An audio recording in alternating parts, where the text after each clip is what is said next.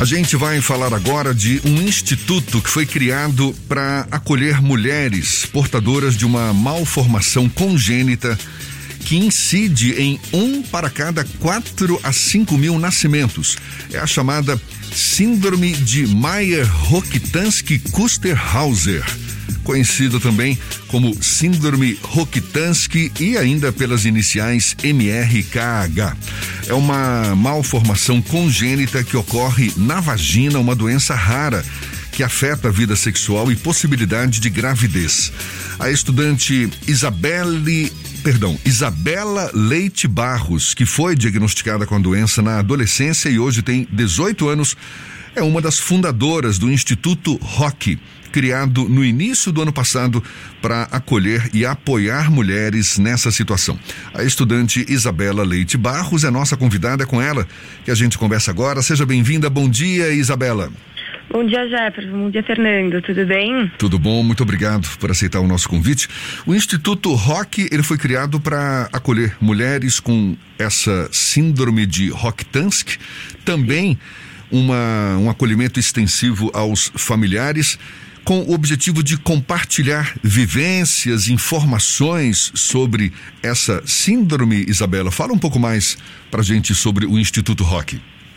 Então, o Instituto Rock foi fundado em 2020.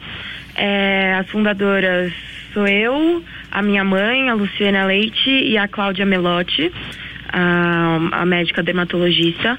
É, foi fundado com o objetivo de dar apoio psicológico para as mulheres e trazer informações claras e, e precisas em, em relação à síndrome. E é, e a gente se juntou para poder dar apoio para essas mulheres.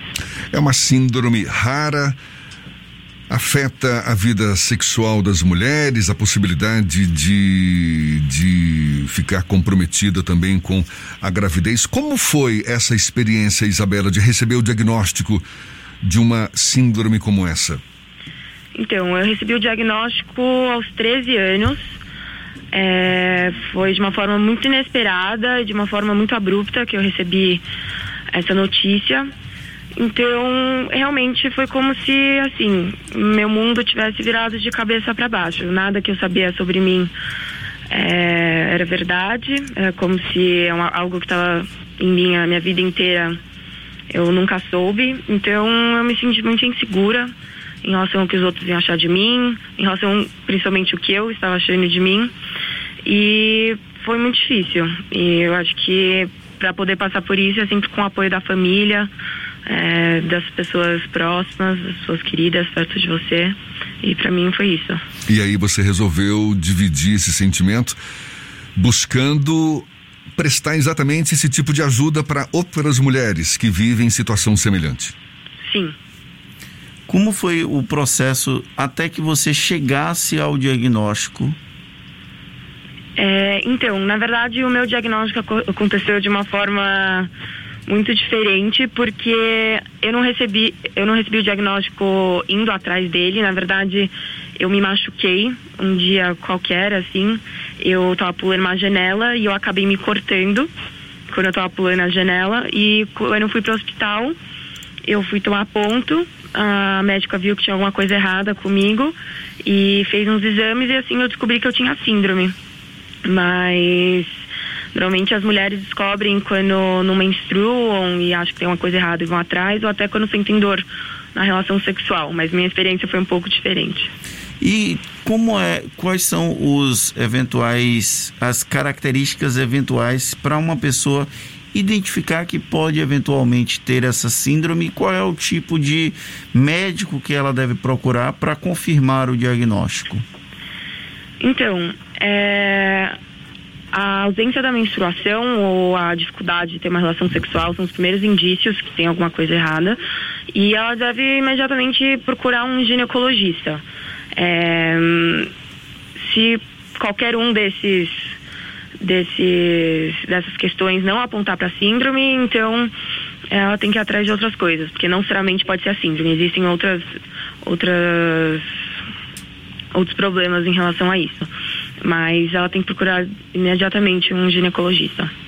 E a incidência dela, você acabou buscando contato com outras mulheres que também passam pelo mesmo processo e compartilhando histórias de vida entre si? Sim.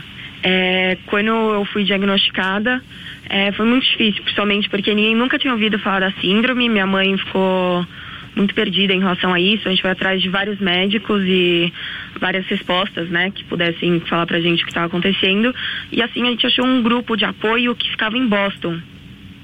E um grupo de apoio de mulheres que enfim, tinham palestras, conversas, é, enfim, encontros com mulheres que tinham a mesma síndrome e foi a partir e foi a partir desses contatos que me ajudaram tanto a poder desenvolver é, esse apoio psicológico que, que eu consegui até hoje, que fizeram a gente ter essa ideia do instituto de poder ajudar as mulheres aqui no Brasil que não tem a oportunidade que eu tive para ir a, a, atrás de respostas assim. Pois é, o Instituto Rock ele funciona em São Paulo. Sim. Quando você diz ajudar as mulheres do Brasil, existe, é, é, é, vocês percebem, muitas mulheres de outras regiões procuram vocês? E que tipo de acolhimento é esse exatamente que vocês oferecem? Então, sim, tem muitas mulheres de outros estados que procuram a gente, até de outros países que também já procuraram. É, esse apoio que a gente oferece é principalmente em relação às informações claras né, e verdadeiras em relação à síndrome, porque a partir do diagnóstico, a primeira coisa que a pessoa vai fazer é procurar na internet, né? Síndrome de Rokitansky.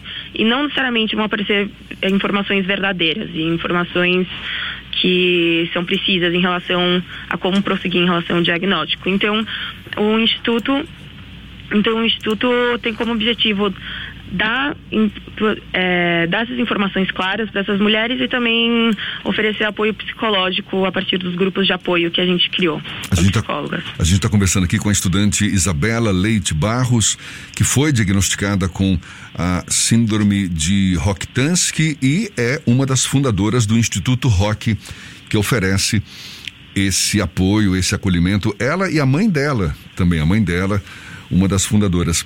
Me diga uma coisa, como é que é o tratamento para quem tem esse diagnóstico, Isabela?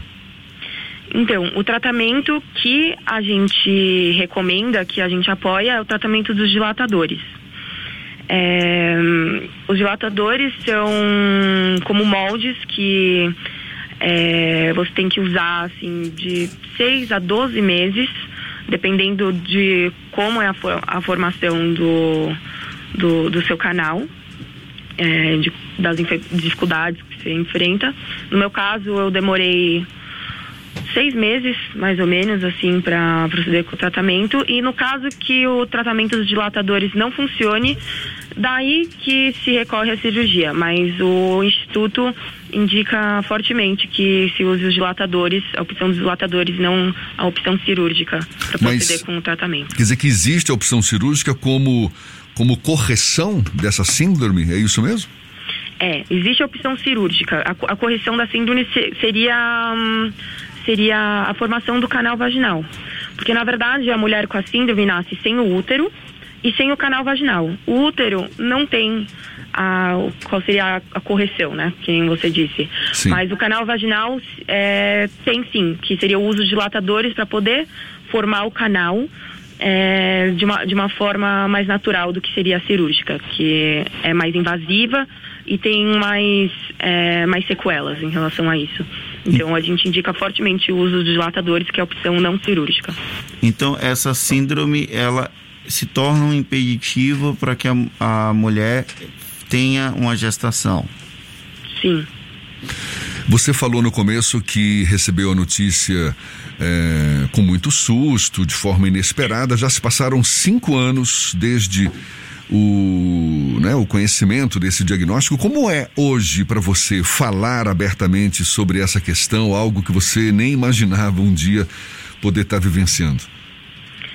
Então, eu acho que eu realmente nunca imaginei que eu ia poder estar tá falando disso abertamente, porque é um diagnóstico, uma síndrome muito, muito delicada, né? Uma, um assunto muito delicado para se tratar e para ser aberta em relação a isso, porque trata de uma coisa que, para mim, foi uma dificuldade de me entender como mulher. Tipo, eu sou, eu sou realmente uma mulher, eu sou normal Eu não sou como as outras, então poder falar sobre isso é poder realmente me me ver como essa mulher, essa essa pessoa que cresceu desde o meu diagnóstico. Hoje em dia eu me sinto muito confortável de poder falar sobre isso, porque sinceramente eu sei que tem muitas, muitas mulheres que estão por aí muito assustadas com o diagnóstico, com as dificuldades que estão enfrentando e estão principalmente com muita vergonha, muito, muito receio de poder falar sobre isso. Então eu poder vir abertamente falar sobre isso é é para poder mostrar que não tem nada para ter vergonha. A gente nasceu assim, é o, a gente vai enfrentar dificuldades, eu enfrentei dificuldades, mas o objetivo do Instituto é poder facilitar isso, é poder trazer um caminho mais calmo, mais acolhedor em relação a essa vivência com esse diagnóstico e hoje em dia eu me, eu me sinto muito bem, muito acolhida em relação a isso. Então eu fico muito feliz de estar podendo falar. Legal, muito obrigado pela tua disponibilidade, parabéns pela iniciativa de fundar esse instituto. E para a gente encerrar, quais os canais de, de, de contato, de comunicação para quem quiser não é, conhecer um pouco mais esse Instituto Rock? Então, a gente tem o nosso Instagram, que é arroba Instituto Rock, Rock R-O-K-I. E o nosso site, que é www.institutorock.org.br. E nesses canais tem o nosso WhatsApp, que dá para entrar em contato diretamente conosco, e também pelo inbox do, do Instagram. Isabela, mais uma vez, muito obrigado. Prazer falar com você, seja sempre bem-vinda. Isabela Leite Barros, uma das fundadoras do Instituto Rock, que acolhe mulheres portadoras dessa síndrome de Rokitansky, que é uma malformação congênita que incide de forma rara, não é? Em um para cada quatro a cinco mil nascimentos, uma síndrome malformação congênica que ocorre na vagina. Isabela, muito obrigado, bom dia mais uma vez, até uma próxima. Muito obrigada.